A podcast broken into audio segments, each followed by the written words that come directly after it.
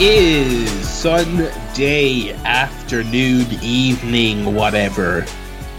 Somewhere in April, near the end of it, I think. Um, it's uh, the 20. It's April, and your Chair Shot podcast is here to uh, to offer yet more audio content for your ears after our uh, special episode there last week. We hope you all enjoyed it. Um, we're back to your regularly scheduled programming here uh, this week. I'm one of your hosts, Barry Murphy, joined as always by my ever dependable co-host. First of all, Mr. Joe Towner. Hi there, Barry. Joe, do you have any idea what day it is? Thursday. Mm. We'll go with that. Uh, what about you, producer Paul? Uh, I think it's Sunday, Barry. What makes you say that? The fact that there's a new Chair Shot podcast happening. Uh, no, because that could also be Monday or any day of the week. Tuesday. It's because Well, you got me there. I had lots of food to eat, which is bad when you're supposed to be on a diet. But these last two weeks, these last good. two weeks has been a little, a little bit of a wobble. Um, I mean, I'm not back to square one, but I need, I need to get the head down and get back disciplined, get back the way it was. Because I tell you, this weekend I was eating ice creams, I was eating donuts, even though I know that I should not be. Um, and that's why I know that it is Sunday. In summary, Okay then. Uh, what else you been up to this week? oh, also had a barbecue. Okay. Uh, we got the bar. Well, not the not a proper one. Those little, you know, the disposable barbecues you can get. Oh yeah. Oh yeah. Uh, weather was nice, so we got them got that out. Um, and whenever there's a barbecue around, I will often eat eat more than I would normally eat, were there not a barbecue. So I had multiple meats, burger, steak, chips, and the Oh. lot. Oh, it was very good. But yeah, but you know, you don't have barbecues every week, so it's all right. You know, what did they say on McDonald's? Um, as p- part of a good diet or whatever. So it's all right. You know, you're not having barbecues every day. It's all right. But um, yeah, I need to uh, because I was bold at the weekend. I'm gonna have a very good week. Very good week. Also, in non-food news, um, obviously the pandemic has affected our little, um, our little dog daycare business. That's we've been closed for like the last three weeks. Um, but in lieu of that, uh, Natty wanted to keep kind of keep busy because you know I'm working from home for for my job, but she's kind of going crazy, not having anything to do. So we took in a foster dog from a rescue, who is a, li- a little lurcher dog with a broken hip, and we're taking care of him. And his name is Ralph, and he's real nice. He's kind of scared of me. Um, he likes Natty a lot, so I don't know. That's good. But uh, yeah, he was. Uh, I think he had an owner previously, and then he was like stray for a couple of weeks, and then he got hit by a car, Oh, and now we're taking care of him. So yeah, that's nice. we'll we'll nurse him back to health, and then he'll go off to a, a new a new home somewhere, hopefully. But yeah, just because we, you know, we we we're we're set up basically for dog care, but because of the pandemic, people aren't leaving their house to go to work, and so there's no need for people to watch their dogs for them.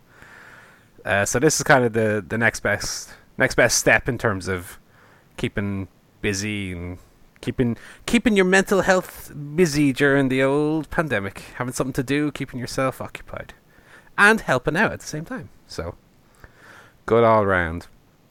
Um, but yeah, that's kind of all I've been up to since we last talked. What about you guys? Yeah. well, if we uh, just go back to, to food, if we could, just for a moment. Yeah, yeah, yeah, Um, yeah, yeah. Uh, my uh, my one of my favorite, if not the favorite uh, establishment of mine, reopened this week. Uh, well, reopened. They they resumed doing um, deliveries. Okay. Uh, my my favorite wing spot in all the land, Volcano in Limerick. Yeah, yeah, yeah. they uh, they closed outright pretty much when the when the earliest restrictions came into place. I mean, you obviously had your various eateries were trying out, you know, deliveries here and there, and, and some people stuck it out and some people didn't. They just shut down straight away. Uh, but this week they they opened back up. And I'm not saying they, that they are uh, woven into the fabric of Limerick, but they ran out of chicken a couple of hours after they opened their doors again. Um, I waited nearly two hours for my my delivery of wings, and you know what? When I got it, I didn't even complain. I just ate them, and I was delighted they were back. I got a delicious, oh, a delicious portion of buffalo wings and so.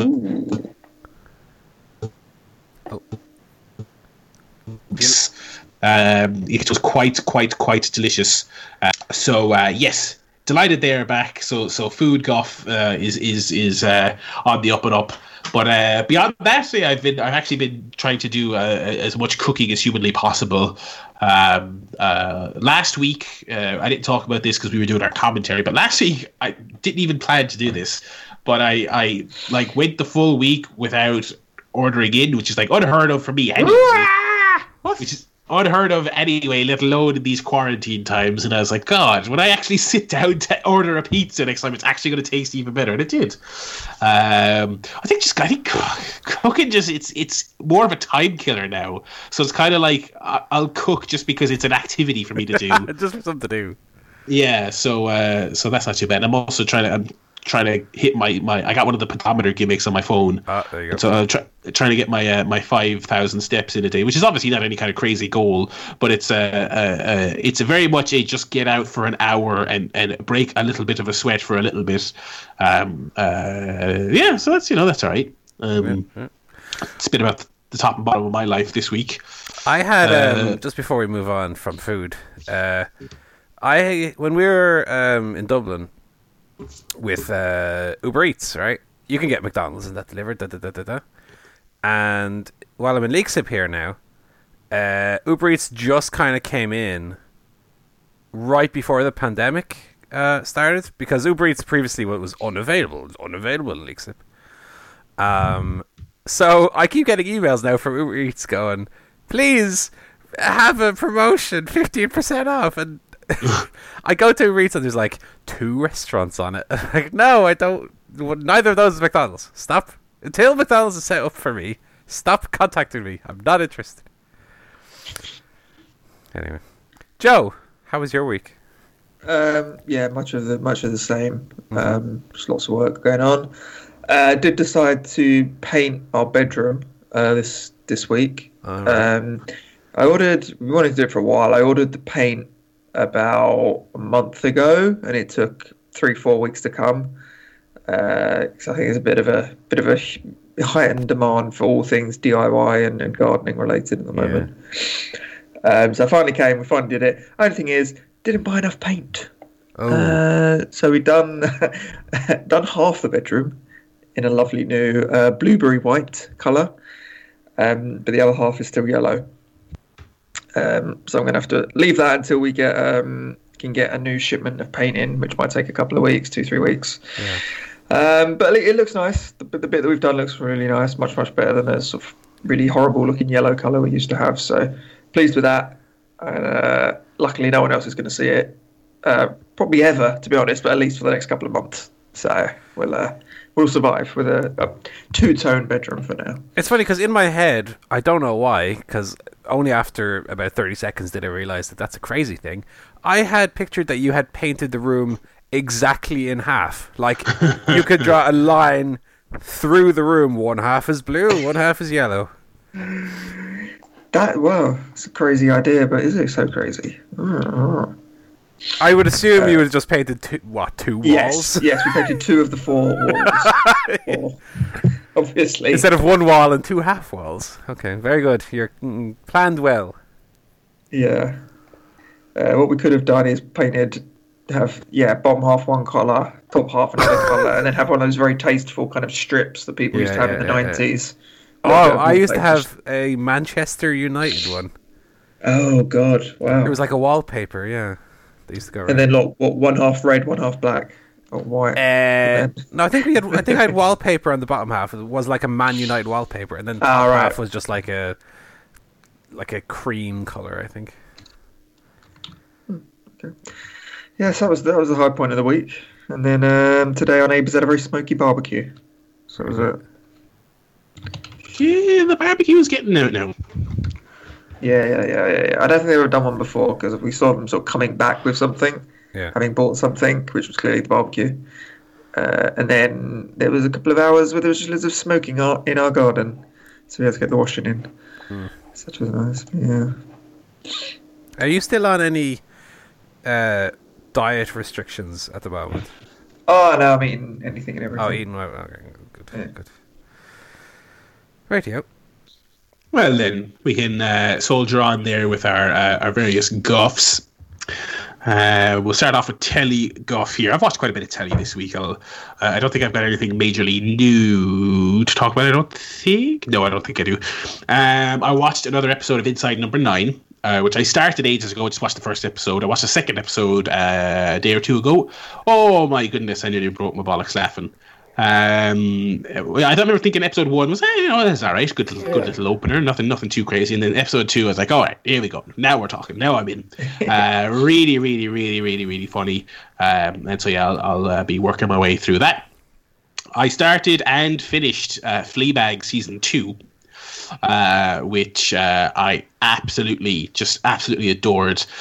Um, just really, really incredible. I mean, just a, a perfect kind of escalation of a second season. Like it's it's it's different. It's a little heavier. It's a little uh, a little more to, to sink your teeth into, and and it has just a, a tremendous sense of finality to it. The last episode got to be up there with like the best finales of anything I've ever seen. I mean, it was just so so so good, um, and that that perfect feeling of just you know wanting more because you're like it's so good, but at the same time just appreciating that it was finished. Um, loved it, absolutely loved it. Fair enough. Uh, the I started the second season of You on Netflix. With What is that about? Who, what is That's that the stalker about? one. The stalker one. Oh, that's, uh, a bit rubbish. Uh, first episode's a bit rubbish, so it's like I don't know if I, I don't know if I'll bother. I was told not to bother watching it because I was told it was bad, but um, yeah, I don't know why. Uh, For some reason, when I was making my little list of things I wanted to watch during the old the old lockdown, I was like, ah, I enjoyed season one. I'll stick it on there anyway, and maybe I'll like it. Uh, first episode was not did not uh, uh, um, did not blow me away. But uh, so maybe I'll stick that out. Maybe I won't. I forgot to put it on my list here. I watched the first episode of The Last Dance, uh, which is Ah. the Chicago Bulls Michael Jordan documentary. yes, yes. Uh, you know, this is back from you know uh, covering the the last season of the heyday of the Bulls when they were such a cultural phenomenon that even the three of us knew who they were. Um, because obviously basketball is, is you know not the not the hottest sport here in Ireland, but you know we're talking about the, the heyday of Michael Jordan. Uh, it's great. First episode, super super super promising. Uh, uh, just setting everything up, um, uh, and and it seems like it's not going to just be about him, but obviously kind of revolving a bit around Michael Jordan, which makes sense. Um, and yeah, so the first two episodes are up now. There's another episode airing tonight in the states. Should be up on Netflix tomorrow morning for us here in this part of the world. Uh, yeah, recommended. Give that one a watch. Um, and I am continuing with my Simpsons viewing. I'm into season eight now, and I remember looking at season eight episode listing, and I was like, "Yeah, you know, these are all good episodes. I, I fondly remember these." And it, I'm still having an out laugh, and I'm still enjoying them. But I have, I have kind of having just rewatched five, six, seven. I'm, I'm watching some of these episodes and I'm like, yeah, these aren't like as good. it It's like, starts off starts off well looking at the episode listing. yeah, You only even- move twice. The home Yeah. of day fall. uh, yes, yeah. See, those those those are great. Uh, But Bart like, after dark. Huh? oh, see, see, this is the thing. Bart After Dark. It's like funny. It has some. It has a good song. Uh, it has that good gif of Grandpa coming in and then Yeah. leaving. And the hat and the thing. The hat, yeah. Uh, but it's, it's also there's other bits of this. Like, yeah, that's not that great. And then I just got to the uh, the X Files episode where I was kind of like, yeah, that's it's like someone it feel like it's it's got a couple of laughs in it and it's obviously nowhere near like a bad episode. But that kind of feels like someone just said listen we'll do an owl x-files episode. Oh yeah so and everyone else just went yeah yeah yeah, yeah, yeah get him in here get him in here. You know it's it's kind of like it it feels for as infamous as that episode is it feels like way more of a shallow cash in than the critic episode um uh, which I think is an infinitely better overall episode. Um, uh, you know, stars Burns. Um, so yeah, I can feel it waning a bit, but you still very much have the, the, the high caliber of uh, of uh, uh, of uh, of writing in general is still there. So uh, yeah, that's been my teleguff this week. Uh, by by this time next week, I'm prob- I'll probably be finished watching The Simpsons, I reckon. Um, but uh, yeah, that's been my my telly this week. Nice, nice. Paul, what have you been watching? I watched uh, another episode of Inside Number Nine, as Barry did uh, also. You're on I- the news latest season. Yeah? No, it was uh, Oh. episode three of season four. So it was the uh, what I would what I would refer to as the memento episode. Oh yes, yes. Uh, I thought it was excellent. I thought it was That's brilliant, isn't very very good. Yeah, yeah, yeah, yeah. Big big thumbs up. Big thumbs up on that one. Probably the best of the last uh, season and a half, I would say. Mm. Um, I think every season so far has that like one really great episode. yeah. Um, just looking at the list now. I'd say of season three, the equivalent would be maybe the the crossword one. I think was the one I enjoyed Mm. the most of that season. Uh, yeah. And then season two, obviously, Twelve Days of Christine, which is Yeah. still to me the best of the series so far. Uh, look forward to that one, Barry, in season two. Um, Alrighty.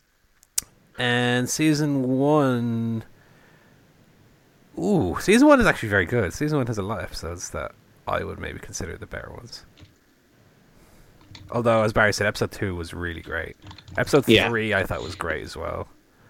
Hmm, I might stick that on next. Uh, five as well.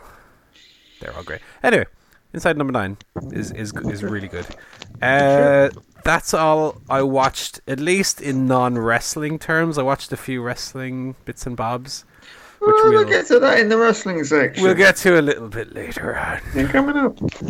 Um, I've been watching more Disney stuff, so finished the uh, the Imagineering story, which is a documentary series about the, the theme parks, the Disney theme parks. How is that? Is it good? Um, it's really, really interesting. Um, it kind of goes right up to the, the current day Yeah. and uh, chronicles the kind of opening of each different park in, in Japan, in China, uh, and Euro Disney as well. So kind of really interesting and goes into kind of a lot of depth. And the, the new rides they've done in, in in China, I think it's in Shanghai, look like mind blowing. like compared to the sort of you know theme park rides we're used to, but yeah, very interesting documentary. So I think it's six, it was six parts, but Okay. definitely worth a watch. Uh, a bit more Gravity Falls, which is of course great, and also been catching up with the Mandalorian. Uh, I don't think it's finished here yet. I think there's a, one or two more. Um, I I seem to remember when you reviewed it, Paul. You said that the first couple were really good. Then it, there's a big lull in the middle Yeah. before it gets good again, and I'd have to agree with that sentiment. Uh, it goes through quite a few stories of the week um, that just aren't that interesting. Yeah, I mean, I found a lot of people really enjoyed those, yeah. but I, I, I was kind of more driven by the the mm, what you call it, like the main story. And so I Yes, felt like, okay, that was a fun forty minutes, but nothing has advanced whatsoever. so ultimately, it was a waste of my time. That that episode with Gina Carano on the Nice People planet felt very much like an episode of Stargate. Yeah, definitely. Yeah, it does. And once he got back to kind of Baby Yoda uh, falling asleep, that's that's the good shit. that's, that's what I want to see. um, but yeah, that's that's still you know a pretty good show. Carry Yeah. on watching that. Uh, that's been a bit about it, apart from a few kind of old shows we're rewinding on. I um speaking of Gravity Falls, I was going through some old T-shirts. I was getting rid of them, uh, aka giving them to charity, not just throwing them in a bin, like I used to do with coins. Um, and yeah, I came across two Gravity Falls T-shirts, and one of them has gone away. I used I had a green one. green T-shirt with just the Gravity Falls logo on it. So that Yeah. one's gone, unfortunately. And I still have, uh, and this this is a shirt from the show. I don't know if obviously if you've seen the whole series, you might get the reference. If you haven't seen the whole series, you might not have got to the episode yet. But the Pterodactyl Bros T-shirt that uh, Soos gives to Dipper, I I have that T-shirt, and so I've kept that one because it's a nice Very little, nice. nice little clever reference that if you're if, you're in the know, you'll get. If you don't, you'll get it. Sorry. Uh, oh, I also watched the Simpsons episode, by the way, that I completely forgot to mention. I watched the uh, Stonecutters episode. Oh. Ah, t- tremendous. Mm. I love it. There's bits th- uh, in terms of quotability. There's bits of that that are just etched permanently into my brain. Yeah. A man who calls himself You Know Who has invited you to a secret wink wink at the You Know What. And the bit where Grandpa goes, he may be a communist, I'm- he may be a stone cutter, but what was the last thing you said? no, that's not. That's not. Morningstar? That's not from that episode. I don't think. No, wait, yeah, it is. No, no, he's not. He's uh, Grandpa's going minute. through his his um cards in his wallet looking for the Stonecutters card, and he has a, a, a I'm the leader of the Communist Party for some reason. Wait, what's the bit where he's. Oh, is that these. Yeah. Homer Simpson bad man? Yeah, That's what no. I'm thinking of. Oh, wait, Simpson tired. I thought was Simpson tired.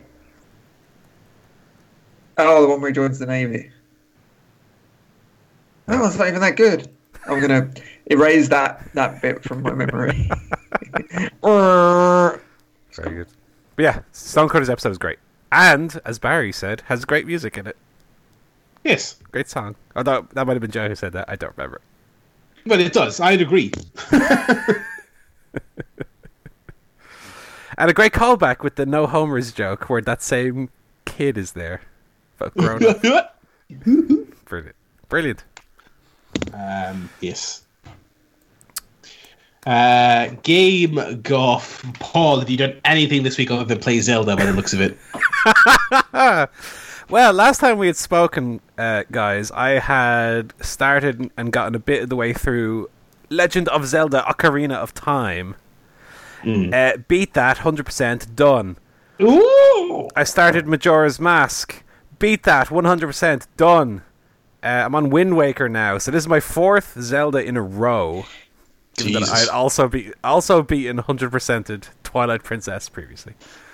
Um, so my plan to blast my way through these Zelda games is is going still at a good pace. I would say I'm over halfway through Wind Waker at this point, uh, which is a, I don't know, forty hour game. Wind Waker, I think of the four is is kind of the more standalone one. I think Twilight Princess, Ocarina of Time, Majora's Mask all feel very similar, and Wind Waker, like not only with the visual style, but even even the tone of it, it, it just feels like a like a different series of games. It doesn't feel like the same as those other three. Wind Waker, if anything, feels a bit closer to Breath of the Wild uh, in terms of the gameplay. I feel like the last ten hours, I've just been exploring islands and I haven't progressed the story whatsoever. And I'm like, oh, remember that main quest I was supposed to do? That was so long ago. The last time I did anything regards to that. Um, but uh, yeah, I think I'm over halfway. I'll probably have Wind Waker finished by the next time we speak. Uh, I also bought two of the Game Boy Color Zelda games on the Virtual Console, so I'm going to play them as well. Oracle of Ages, and Seasons, which I've never played. Uh, they were developed by Capcom, uh, weirdly, and I've only ever played one other Capcom developed Zelda game, which was Minish Cap on the GBA, which I played last year, and that was great. So I'm very much looking forward to them. I did play a game uh, outside of the Zelda uh, sphere as well this week. I played a little bit of Donkey Kong Country Tropical Freeze on the Switch. Yeah, it's really nice. Uh, I only I beat the first world. Let me tell you, that game was fantastic. Oh my god, it's like I remember when the first Donkey Kong Country Returns came out on the Wii. I say the first because I don't really consider it a continuation of Donkey Kong Country the Super Nintendo series because it's not developed by the same uh, company, even though I believe some of the same people are involved. It's like it's a, a very different game, and it feels like a different game. Um, but I played the the Wii one when that came out, and I really enjoyed it. It's like really ball achingly difficult as well. Like even uh, just yesterday, I was playing this this world one. Now, usually the first world is the one where you kind of easy babies. You dip your toe in, you ba- baby world. Uh, dying left and right. It's so hard, and it's the first world. And yeah, I, I've heard this. I believe it only gets even harder. Um, but like that first uh, Donkey Kong Country Returns was was equally difficult, but that was like so satisfying when you finally kind of you know beat the levels. Um, so yeah, I, I, I started that. That'll be my little game where I I'll, I'll dip into that, beat a world here and there when I just can play Zelda no more. Because uh, I would say in the last month or two, I've probably played I don't know hundred hours of Zelda, various games, uh, and yeah, I mean, I've also kind of gone back and forth. I know that I said definitively I wasn't going to play Skyward Sword, but I'm kind of thinking like, I'm, since I'm just beating all the games anyway, I might, I might as well squeeze it in there and give it another shot, you know. Um, but we'll see how I feel once I come to the end of Wind Waker because I I'm also planning to beat Breath of the Wild again from the start, so that's potentially going to be. Uh, I never even finished that the first time. Yeah. Well, I never played the DLC, and because I haven't played the main game for two years now, I don't just want to jump in and play the DLC because I don't remember how to play the game. I don't remember how to do anything in it. So I'd rather just play it from the beginning and then beat the DLC at the end. Um, and then I'll never have to play an old Zelda game again because I'll have definitively beaten them all. There'll be nothing more for me to experience. um, but that's all I played. Zelda every day. that's my life now. Yeah. Those games are all great, by the way. They're all fantastic. Majora's Mask, I ended up playing on the 3DS. Um, and although it, it was much easier to play than Ocarina of Time was, because that was the N64 port, and let me tell you, the text goes so slow on that game. That was so annoying. Majora's Mask, though, even though it's a, a remake or a remaster, it has dumbed down a lot of the stuff in it for the worse, which is a shame. Uh, but also, there's multitude of uh, quality of life improvements, like gyroscope aiming. I'm totally in favor of that in any game going forward. Mm. Um, because with gyroscope aiming, I'm uh, expert. Like bang, bang, bang, perfect. Uh, whereas with the little thumbstick in Ocarina of Time, I'm like a drunk uh, blind man trying to shoot things. AKA not good. Anyway, Barry and Joe, what have you been playing? Uh, I played a couple of things. I finally finished Resident Evil 2 remake today, uh, which I restarted I think last week. Uh, it's excellent, as a lot of people have said. Uh, it's just it's it's a a, a wonderful uh, reimagining of, of of a classic, and it's like one of the best looking games I think ever. Um, just the, the lighting and, and everything in it is really great. Um, and the uh, the it's it's it's cool to see the the concepts of a game from 1998 kind of more or less uh, ported forward just with some quality of life improvements. Still doing a lot of backtracking and, and, and stuff like that. And you kind of realize uh, since we kind of have a, a more commonly used term for it now. That the Resident Evil games are very Metroidvania. It's very oh you can't go this way, go the other way, get the item, come back, and then you can go this way. Um, uh, that's that's very much it. But it's just it's really the the intricacies of the way that entire world map is laid out is just wonderful, and the uh, the Mister X element in it is fantastic. I mean, having a kind of unkillable boss that that for about after the first about three hours he shows up and then he kind of just randomly patrols around the map. That's just such a cool dynamic thing. Um, and again, it's it's you know it's on a patrol. It's not like there's a handful of scripted moments where he jumps out, but other than that, you kind of just have to keep on top of where he is. Um, it's just a very very cool dynamic. So I love that. I really really loved it. Um, I don't know if I'll bother doing any of the post game stuff. There's obviously you can play the story from a different perspective. There's bonus modes and stuff. I don't know if I'll bother, but it was, uh, but my core run through of that was very cool. Uh, I started. I think I mentioned this on the podcast. I can't remember. I started Super Mario World on the old Switch SNES emulator thing. Mm-hmm. Which I have never played that particular Mario game before. Right. So uh, it's great. You might be shocked to learn. Um, yes so uh, I am really loving that, and funnily enough, just as I was getting into my uh, getting into the swing of my, my Mario mood, they announced that they're they Super Mario Maker two. They put out the final update for that, which includes a bunch of cool stuff, but in particular, it has a world maker, which I always thought was the the one piece of the puzzle that was missing for that game was that there was no real need or or reason to have lives in that game because it's just a level. You you play created levels, but there's no it's other than to get to the end of it, which lives aren't even a factor in that case. There's no real there's no real incentive. But they've put out a world maker now where you can design a Super Mario World SNES style map lay out all your levels, and then you can string a couple of worlds together to effectively make your own little Mario game. Now, I haven't played around with this yet because I want to finish Super Mario World, get this, you know, classic into my system, and then I'm, I'm gonna, I'm gonna, I have Mario Maker 2. I, I'm gonna go hell for leather into that. I'm really excited to check it out. And uh, the last thing I played, another another big one off the 2019 uh, checklist that I just didn't get to last year. I started the Outer Wilds, which is not to be confused with the Outer Worlds. Uh, this is the uh, kind of uh, indie kind of exploration game where you you play as like this like fictitious uh, a member of this like fictitious alien race. They're like a spacefaring race, uh, they're, you you kind of their their entire being is literally just to explore space, and so you you jet off into space. You start exploring around the planets around your planet, and then after about a half an hour, the sun in the middle of the universe explodes, and you restart the game again. And it turns out that you're stuck in a time loop, and you have to figure out why you're stuck in that time loop and what the lore the universe is. Uh, it is really fantastic. I'm really really loving it. It's uh, it's kind of a unique blend of modes. It's uh, like it's not quite there's way more going on than a walking simulator because you're flying a ship and you're solving puzzles, but you you don't have any actions other than walk and jump.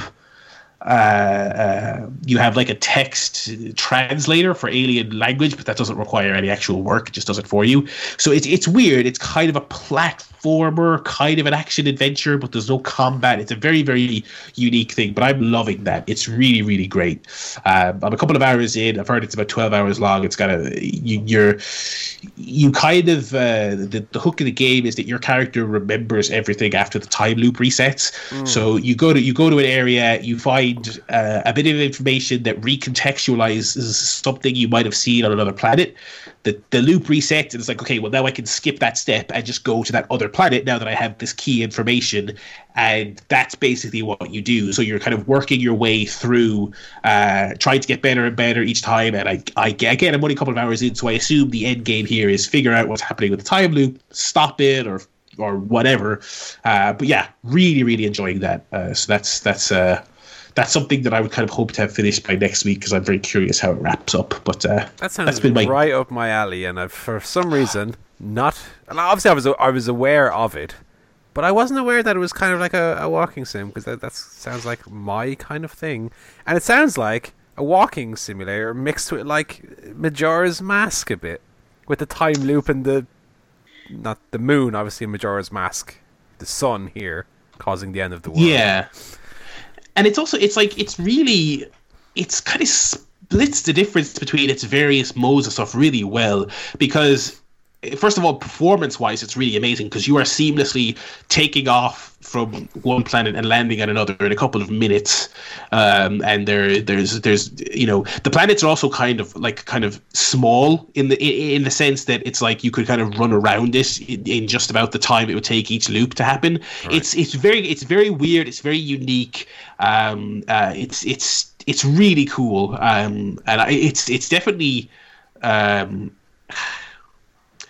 it's very it's it's very unique and it, it's one of those things that kind of I think it still has a lot of its cards very close to its chest. I'm I'm fascinated to see what what else comes. Because in the opening the opening tutorial you're on your home planet and you're like okay you go over here. It's like okay this is how you talk to people. Oh okay here's how the they have a little test area where you can experiment with the low gravity. It's like okay here's how I jump around in space uh, this all seems very straightforward. I'm going to go out and do some puzzle solving and, and I'll do some exploration.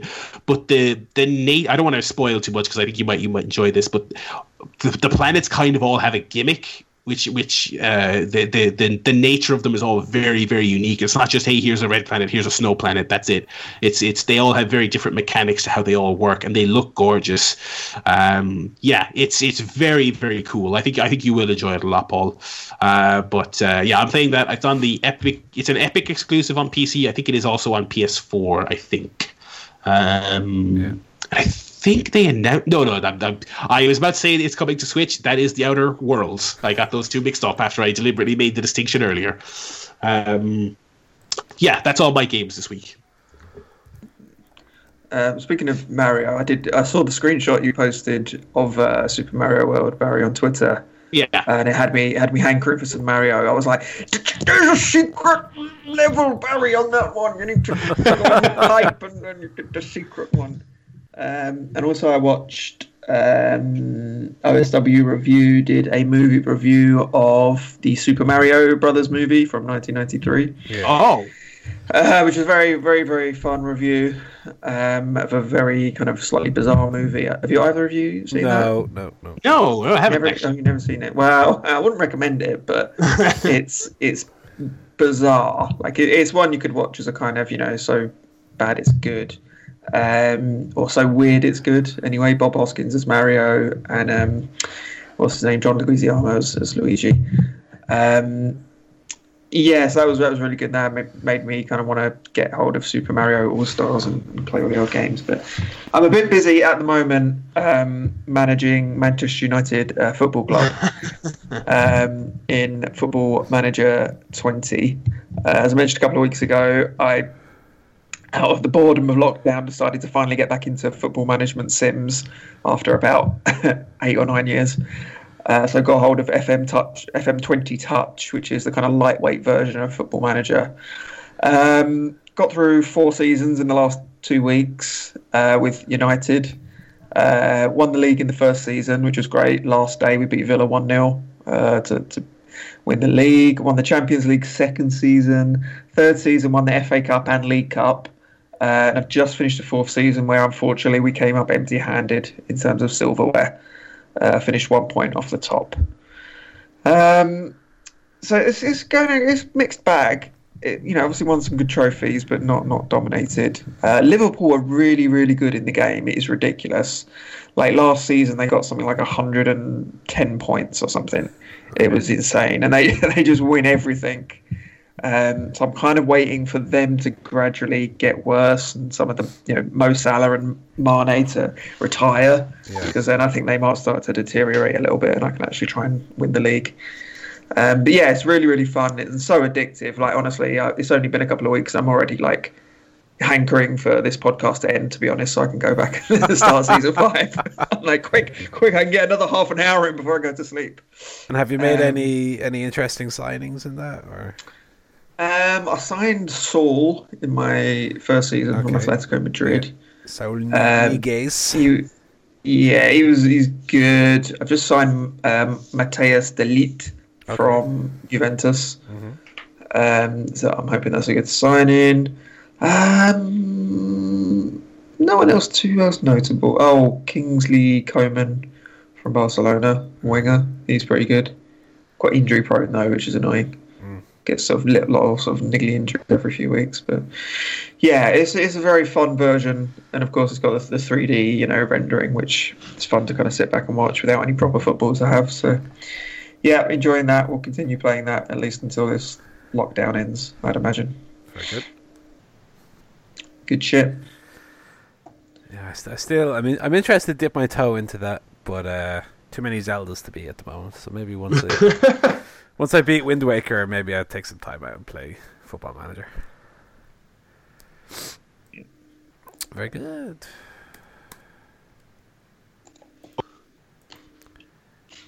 Hello. Hello, Uh, hello, got host. any movies? Got any movies? Anyone?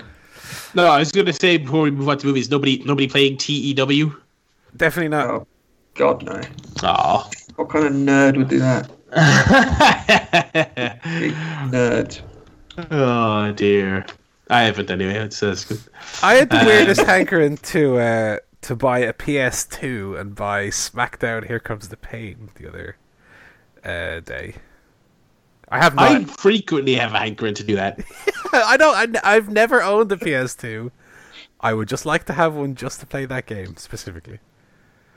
And I've I've tried I've tried to emulate it, and PS2 emulation is still just too taxing, and and and it's not PS1 and N64 is easy. You can do that. Fucking your nana can do that in her calculator. PS2 is like oh too much hard work, and it's also surprisingly resource intensive. So. Yeah. Um, yeah, so yeah, I've often thought about just buying a cheapo one, but that just seems like a waste. Yeah, it's a shame that they don't really um, bring out the old games like that for uh, you know PS2 classic SmackDown. Here comes the pain, and get it on the PS4 store. You know that would be Yeah, there was a rumor that they were going to remaster Here Comes the Pain, but I just did not believe that from the second because I just think the licensing and all that of having to do that is is just something they would not bother doing. They'd have to pay everyone in that game for a start, yeah. um, um, and they'd have to they'd probably have to pay someone like actual developers to like take Benoit out, I guess, and and stuff like that. Um, The, the the the weirdest thing is that they never, in all the years that they were with you know, THQ and and Yuke's or or Aki, that they never did a little, not even a proper full release, but like a little updated No Mercy. Stick it out for like with ex- like okay maybe maybe a little sharper graphics, but pretty much No Mercy, updated roster, whack it out for twenty five euro. Like, I would say that that would have been remarkably successful. but they never Yeah. did. I don't know. Um, but yeah, speaking of movies, I watched one movie this week go on. uh, about a little bear from Peru. Oh. He come live in London and that. It's Oh. Paddington, the first Oh. because I got Paddington and Paddington 2 on Blu-ray for Crimbo. and uh, so finally sat down to watch Paddington. And going in, I had only heard like really positive reviews. Yeah. Everyone is Yeah. saying it loves it.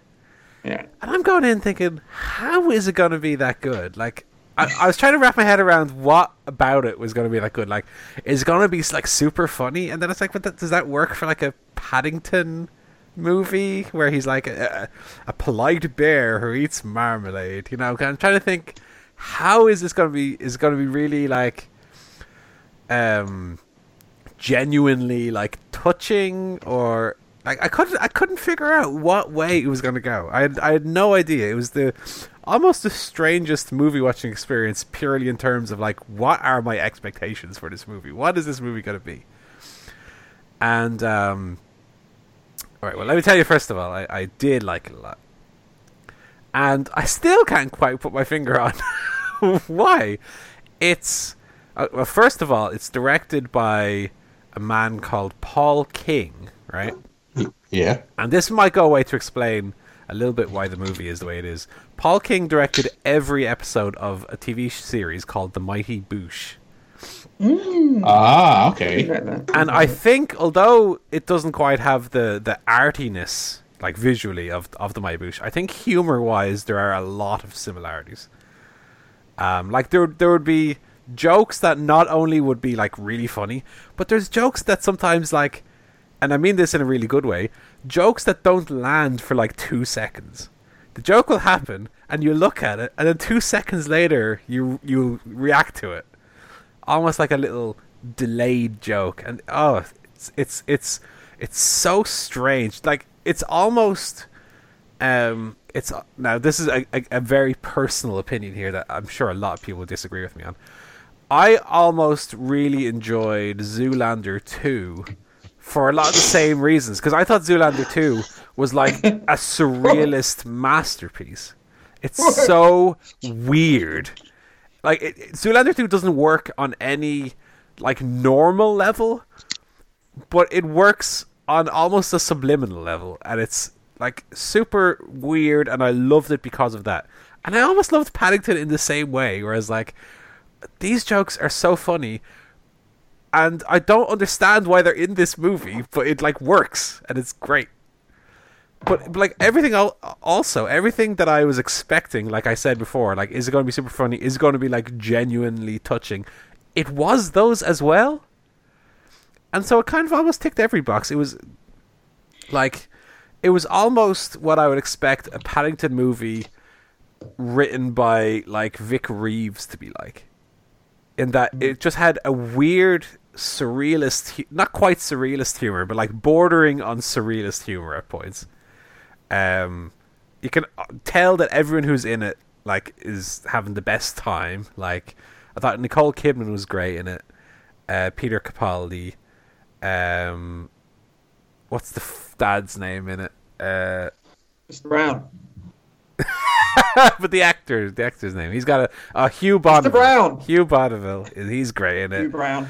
Um, Mrs. Brown, that lady who had sex with a fish in that other movie. What? Brendan fucking what's his name?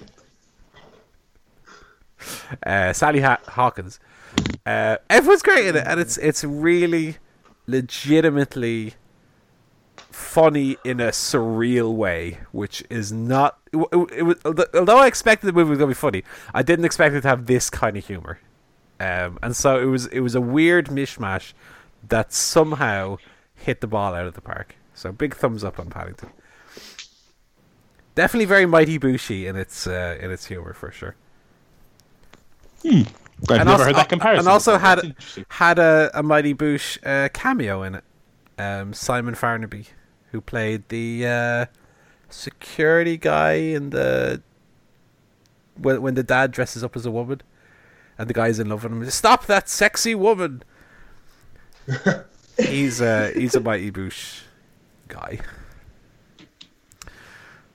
So that's the only movie I watched, and I tell you, I'm looking forward to watching Paddington Two, Oh, it's, yeah. which is also It's- it's- directed it's like- by Paul King.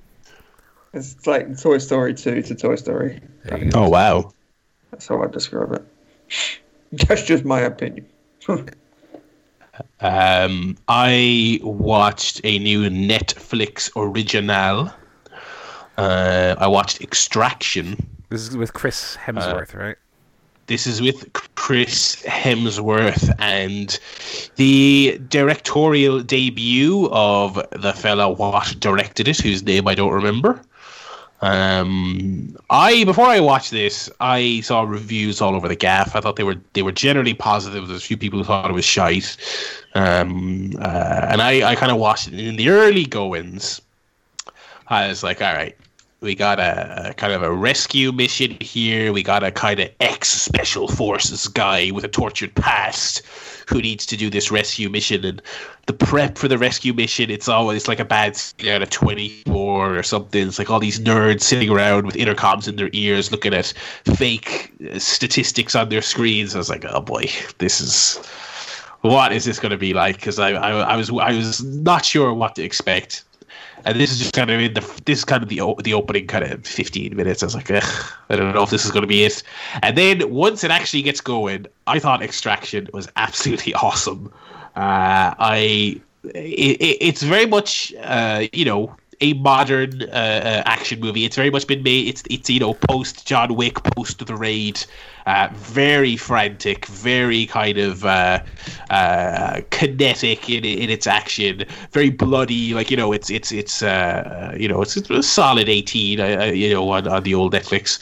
Um, uh, but it's it's really really great. It's got some great uh, fight choreography. It's got some extremely tense scenes.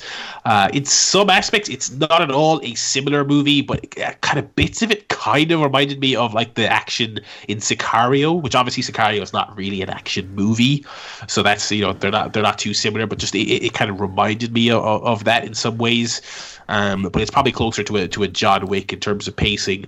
But I thought it was great. I thought it was it was uh, uh, intense and well choreographed. I thought Hemsworth was great in it, uh, and I thought the, the the characterization, which started a little bit wonky, I thought when it when it got to the final act, I thought it all came together really well. Uh, and there was a bunch of very cool scenes that I don't even want to describe in here because I think it's better to go in cold. Because if I say watch out for the blank, I think it'll take away from the the the the. Uh, there's there's like two scenes in particular where it's gonna where it's like if I say oh well then that happens uh, there's there's kind of a giddy thrill when it actually happens that I that I don't want to say, but I thought it was absolutely awesome. Uh, I I actually was thinking about uh, straight away when I finished it, I was like I should rewatch that actually because it was really great. But uh, yeah, one of the better Netflix originals I've seen in a while. And probably well, it's not better than The Night Comes for Us, but other than that, I would say it's probably the best Netflix original action that uh, uh, other than that that I've seen. So uh, yeah, thumbs up on that. I, w- I would say give it a watch if you're an action fan. Nice. And uh, that's my sole movie of the week. Right. Well, we've a new feature this week. Uh, Another one. well, What? last last week, or not last week. Last week we watched that little uh, boy in a mask beat up wrestlers. Um, last week before that, we finished off our quit that infernal bracket, picking the best um, or favorite wrestler uh, for the podcast, which was won by uh, I forget. Was it Daniel Bryan? Who won that? Yes, it was that, right? Okay. Um, congrats, uh, big man. Uh, but yeah, now we need to let that sit a while. We're not going to do another bracket right away. Maybe we'll come back to it in a while. But uh, we have a new. Next next week. Maybe it could be next week, depending on how this goes. we we'll see. Um, what was I going to say? Yeah, we could come, come back to that at some stage later. This feature might not even necessarily be a weekly one, but uh, as I mentioned a little bit earlier, when I was going through T-shirts, I was also going through basically a room of junk, and uh, I came across some surprisingly uh, pristine uh, Power Slam magazines from years past. Oh. So this is our new feature, which is called CSP has issues, and we're going to have a little dive into a specific point in history via Wow. the September 2009 issue of Power Slam magazine.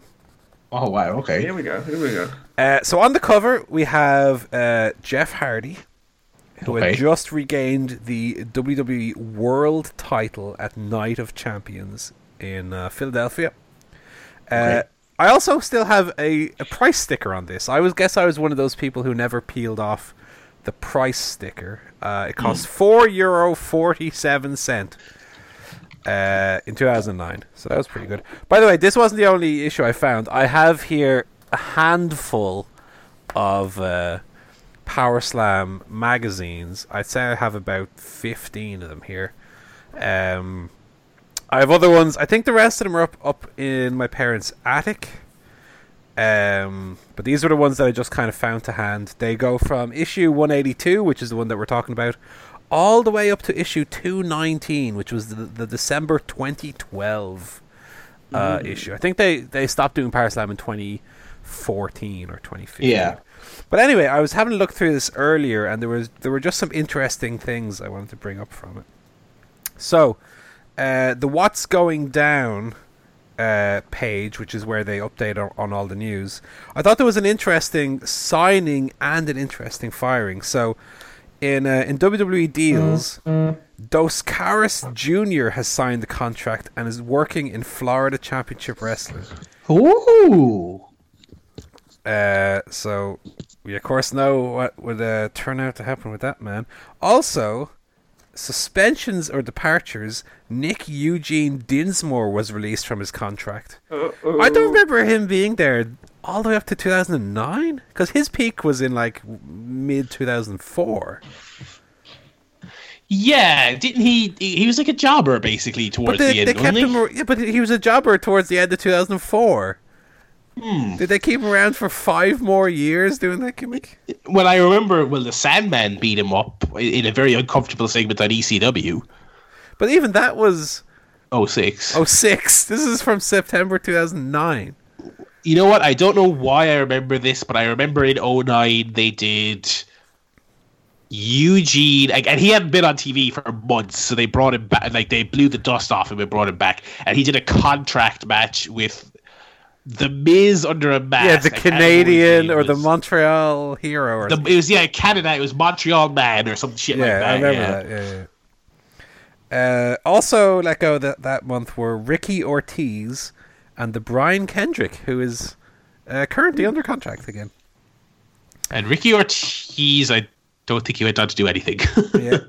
Uh, we have a picture here, and I, I would be interested if you guys can guess, right? I, I won't say what the name is, but the caption says, blank has managed to bag one of the few foreigner jobs with New Japan.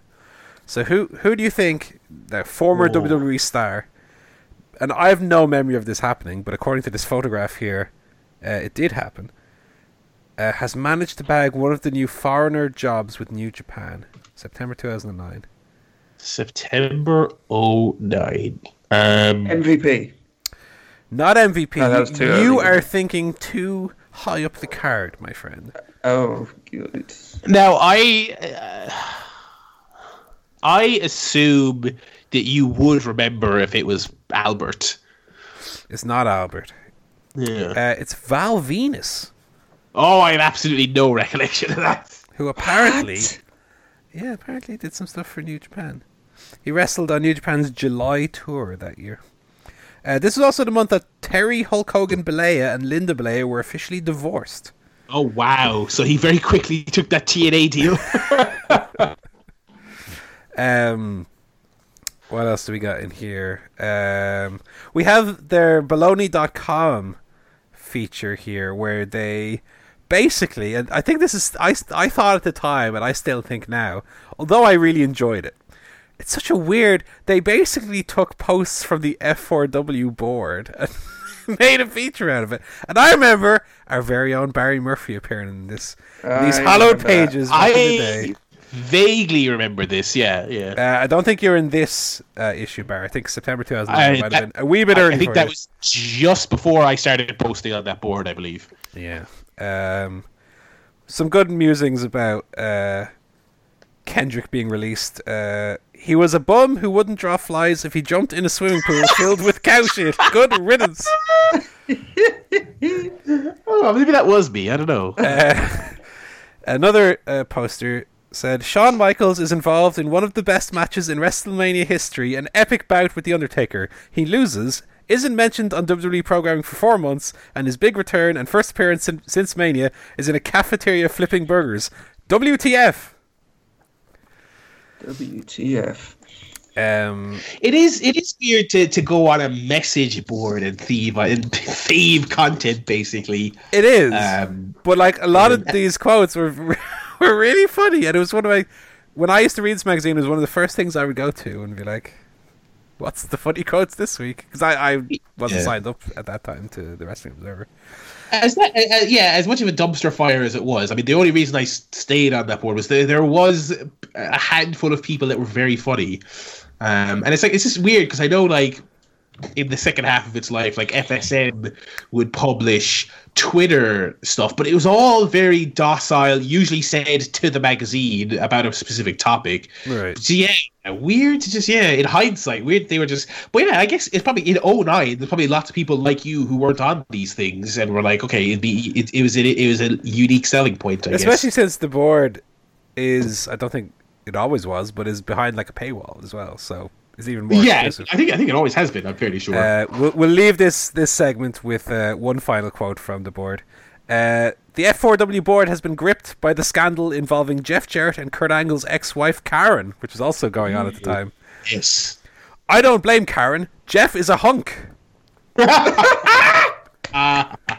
Uh, they also have some of the best quotes from the m- t- month's TV. Uh, my favorite of which is comes from Michael Cole on the July thirteenth Raw. He says, "Big Show's four hundred eighty-five pounds, Evan Bourne's one hundred eighty-three pounds. That's a two hundred pound weight discrepancy." and this month was also, lest I forget, uh, Jerry Piven to the Miz. If you lose, we will ban you from the Summerfest.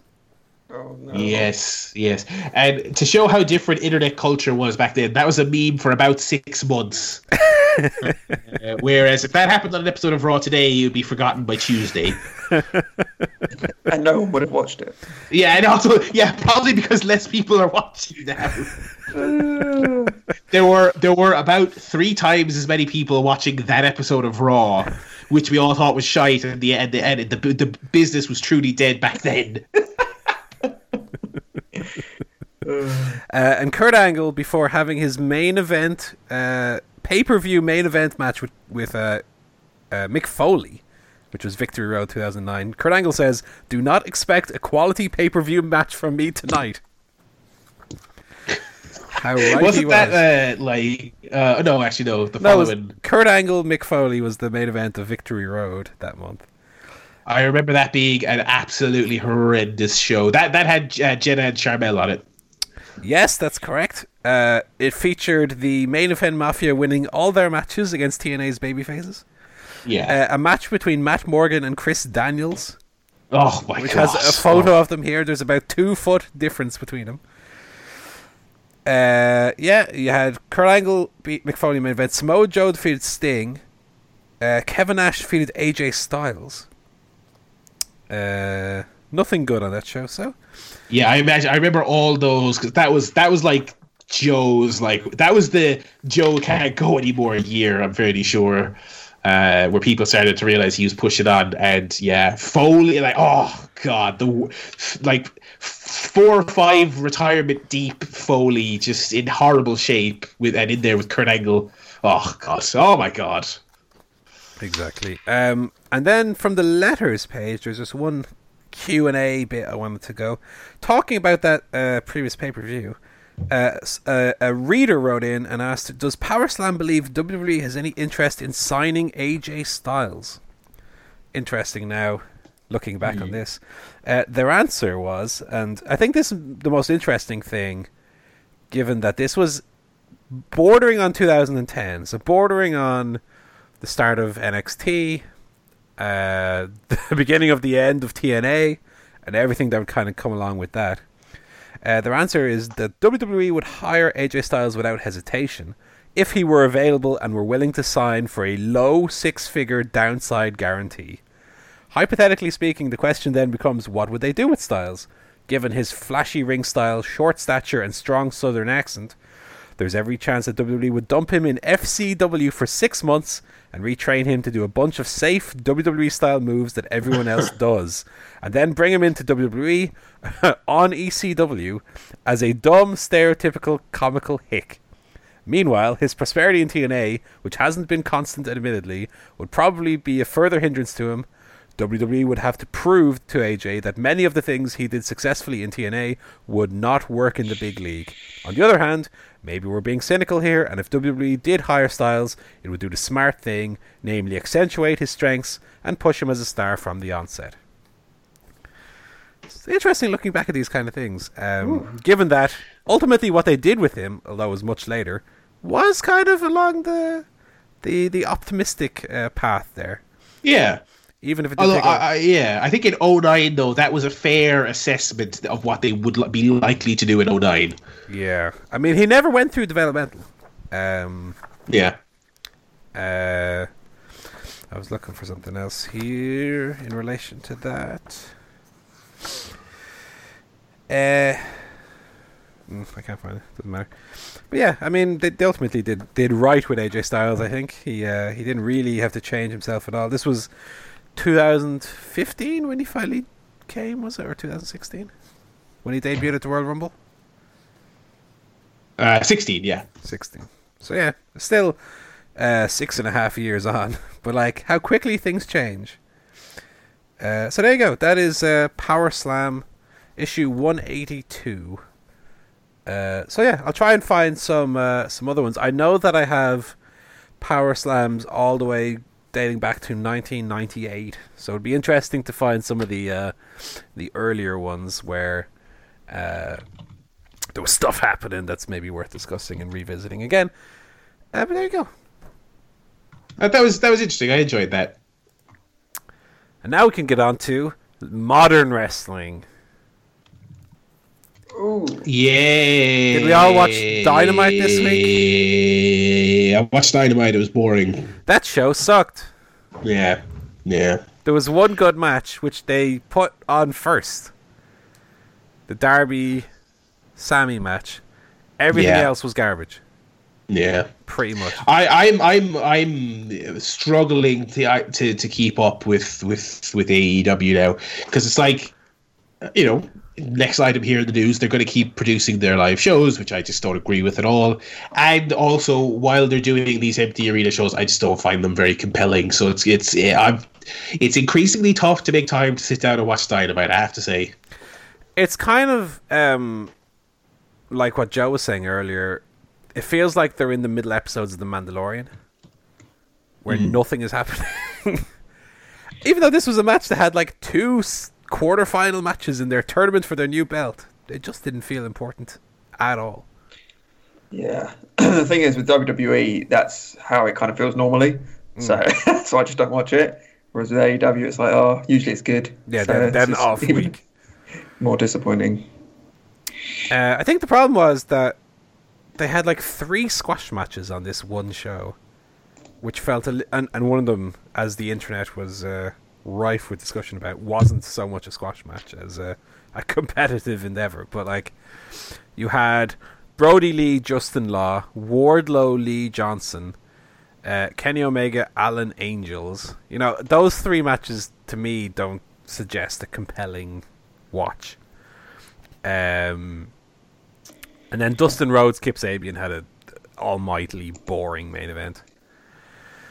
Uh, the one thing that I would say as a positive is, although this TNT tournament has been fairly predictable, I like that every match kind of has a story and leads to a further story. Meaning, we, we, we're now having like Cody Darby in the next round, which is their big rematch of the draw they had. yeah And then you have uh, Lance against Dustin, where Lance Archer is coming for Cody. He has to go through his brother now to get to him. And so, although it's predictable, it's kind of satisfyingly so instead of frustratingly so. Um, so there are positives there nonetheless. Uh, I wasn't such a big fan of the bubbly bunch this week. Um, I liked it but I could have done without it too I thought the first the first week was funnier. This one felt a little uh, forced. Like the previous week with Jericho spilling the orange juice and then the next shot the orange juice not being spilled. Uh, I popped big for. Whereas this one I was just kind of stony faced watching on. Uh, you know, Jericho's very funny, but sometimes Yeah. sometimes when you try too hard to be funny and it becomes obvious that you're trying to be funny instead of just being funny, yeah then it's not good. Uh, I don't think there's anything else notice- notable on the show. Uh, Not really. I also thought the Kip Sabian Dustin match was just so boring. Wardlow did a big F5 that I thought was Oh, fun. I like I like Wardlow. I think I I, I enjoy him. um, I what I didn't care for was Kip Sabian doing like two of the worst Zack Sabre Jr. impersonation penalty kicks. right.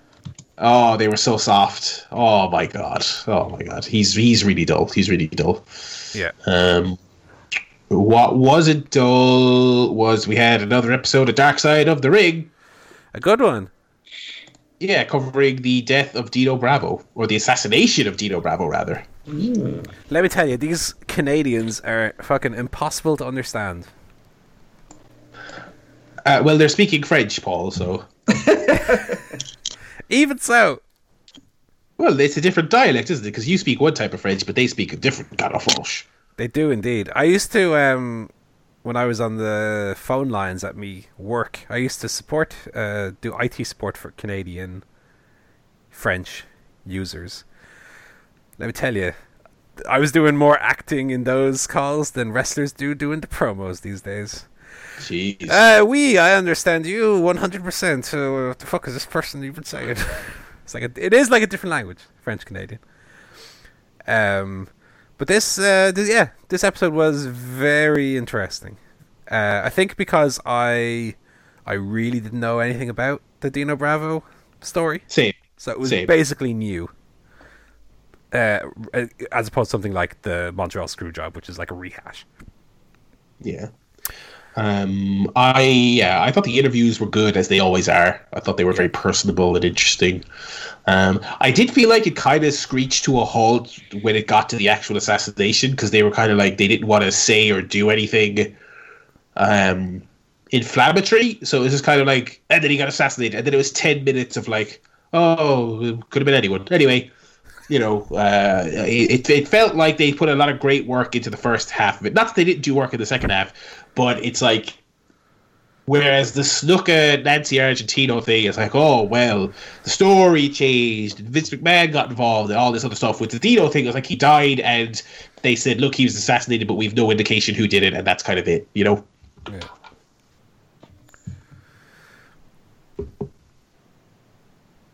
Uh, yeah. Any other thoughts on Dark Side of the Ring? Um, I also I watched also watched the uh, the Von Erichs episode, Yes. which is just the saddest situation. Because I I knew that the Von Erich kids all you know died young. I didn't quite ever get the how much of a domino effect it was. Yeah. yeah. where where one death like directly led to the next one, directly led to the next one. Oh my god, what a sad story that is. it really is. Yeah. So so And I- sad. all all the little all the little like because the it, it, that that episode very much doesn't doesn't waste too much time on the actual wrestling stuff. It establishes what what who they were, but then as you say, it's just it's uh, kind of one thing after another. But I, I didn't realize they had like a work to Von Erich in there as well. Like Yeah. that was how ill advised was that? I mean, God. Yeah. Um, uh, next week, anyway, there's another one uh, that I'm not overly familiar with, other than just the actual clip itself, which is the uh, Dr. D uh, Schultz slapping that reporter. Uh, um, uh, and I, I feel like they're, I think they said on their Twitter they're going to cover his life after wrestling as well. He went on to do bounty hunting. Right. Um, so that should be that should be a really fun. Like another one, yeah, I like these ones where I, I don't really know the story. Uh, so that would be good. Uh, what other uh, wrestling stuff has been watched this week? Uh, did I watch another Dark Side of the Ring? I, mm, I watched those two. I watched the Montreal one again. Well, uh, not again for the first. Felt like I was watching it again. I watched it for the first time. Not a lot new in that one. I didn't think. All right, I did think there was not a lot new in it. Yeah. Uh, so I've watched what two or three of like I'm trying to get season one caught up on basically. I think I've watched two or three of season one. Um, I still have to watch the Brody one. I still have to watch the Moolah one. Yeah. Uh, what else is there? Anyway, I still have some to watch there. I watched the FCW documentary on the uh, the old Fed.com. Oh yeah, I never I never watched that. Yeah. Well, I still have the uh, the free month that I swindled them out of, so I figured might as well watch a few bits and bobs on that. Um, Hmm. I found it for the most part a bit boring. okay. um, it's not a killer documentary by any means. Like nothing in the range of a, a like the Edge documentary they did recently, or it's like a fairly standard look at what FCW was. They didn't bring in really any names apart from people who are still there under contract, so there was no kind of um you know, Jin Jindrak on the Evolution documentary, for example. There was there was no Right. there was no uh, other opinions given, ra- except for people who are still there under the WWE umbrella. So you had your you know Big E, um, Titus O'Neil, Seth Rollins, you know the like. Um, there were some interesting bits. All right, they they did uh, cover like promo class, and they showed some funny promos from people who are no longer there. They showed, let me tell you, Big E doing his uh, his early stuff. Zero charisma. He did it exactly like uh, you know Jake Hager, uh, which is crazy to think, knowing how charismatic Big E is. He just Yeah. goes, he goes, "My name is Ettore Ewan, and uh, I'm here in FCW to take on the the brightest and the best in FCW. Oh my god, no charisma. What's I would do a better promo than this man. Um, but yeah, really, aside from that, there was not much super gripping or like controversial or even like the NXT rebrand. Well, not even a rebrand, but like buyout. Well, then they just decided that they would set up NXT, and NXT is brilliant, and so I was like, yeah, that's all right. it's like there's no no real. Uh, no real controversy or adversity, or it's just like, oh, here's this thing that was F- NXT before NXT, and it was in this little stinky uh, warehouse, and that's it. Yeah, when they when they announced it, I, I was like, eh, what? I'm way, I'm way more interested in like OVW and Deep South than I am FCW. Like when they when when that was the thing about ruthless aggression. It was like every time they showed clips of OVW, it's like I would much rather get an interview where Cena, Batista, Cornette, whoever else sits down and talks about the OVW years. FCW, yeah, I uh, you've you've reinforced everything I, I suspected when they announced it. It was it was okay. It's like an hour twenty though, and it, it feels long as well. Um, whereas the Edge the Edge documentary was long but felt uh, like packed full of stuff, like emotion and reality, and this was just kind of yeah, it was just kind of there. I watched the little uh, fifteen minute teaser they put out for that Undertaker Last Ride documentary they're putting out. Oh yeah. Uh, let me tell you, that man is hobbled like Kurt Angle these days. and this was a clip from like 2007, or excuse me, 2007, 2017. Uh, Undertaker hobbling about like, oh, poor chap, hip, he can barely move. This man. Um, but he comes off. He comes off well, and obviously, um, he's very charismatic. As as people who watch the Stone Cold documentary would know, he's a very funny, charismatic guy. I, I, I tried to watch the the Austin thing, and it wasn't bad. But no, I was watching it quite late. But I was, I thought it was a bit dry. It was a couple of old lads going, "Oh, but you know, he used to pull up to the arena." well, that's what it's going to be, of course. What's not to love? but it is it, Undertaker uh, thing is also, is a little bit sad as well because he he does come off a little bit like on one hand, you know, I don't want to be that guy that people are looking at going, you should have seen him 10 years ago when he could really go. And yet, continuing to do it when he's clearly that person. Exactly, yeah. Um, so there's a little bit of a internal conflict there, maybe. But um, it, you know, it, it, was fine. I I, w- I would be interested to watch the full documentary. Um, and as far as the teaser goes, I think it, I think it was pretty good. Uh, and then finally, I they have a, a series called Untold, which is kind of it's not a full on documentary. It's it's just kind of voiceover of people talking over you know segments or matches and i watched the uh the untold hell in a cell uh from king of ring 98 okay. uh, undertaker mankind. And then i watched the entire match again. So i revisited that hell in a cell um for the first time in a while. And let me tell you th- there were things that i noticed for the first time here that i'd never noticed before. Um specifically when Mick Foley gets chokeslammed through the cell. He gets chokeslammed, he obviously lands, and the chair hits him in the face. And then you see, maybe a second later, the zip ties, which had been holding the cell panel. Yeah. They fall onto the mat like broken. Yeah. Um, so I, I just never copped on that the, the cell panels were like literally just zip tied onto the bars.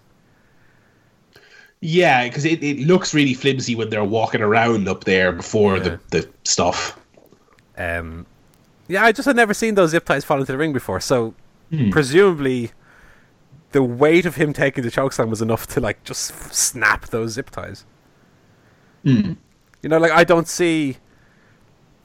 You know, there's been there's been talk in the past about whether that was, you know, a gimmicked spot or whatever it was, but like with the zip ties and the timing of the zip ties landing, this, like we're getting into 9/11 embarrassing.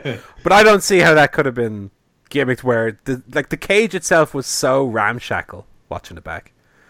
And you just see like he lands and then a few seconds later these zip ties just pop off basically.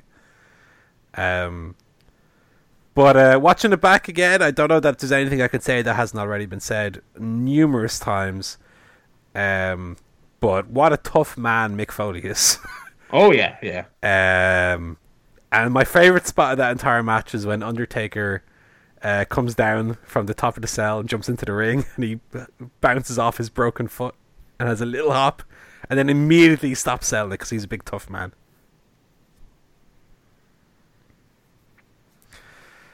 And that's all. Yeah. I, I have nothing more to say uh, about it. That's uh, our our wrestling consumption for the week. Yeah. Um, yeah. And we will be back uh, to do it all again next week. We're going to have a follow up on all our various guffs. And uh, we have another CSP has issues next week, Paul? Uh, if I can find a magazine that's worth discussing, we can do, yeah. Sure. Yeah, okay. Um, and yeah, we will uh, we'll be back with more of the usual fun end games. So uh, for this week, though, it's going to be uh, thank you very much for listening. Chairshotpodcast.com for, for the archives and to send us an email and uh, at Chairshotpod on Twitter as well if you want to reach out. So until then, it's goodbye from me, Barry Murphy. It's goodbye from Paul Griffin. Goodbye. It's goodbye from Mr. Joe Towner.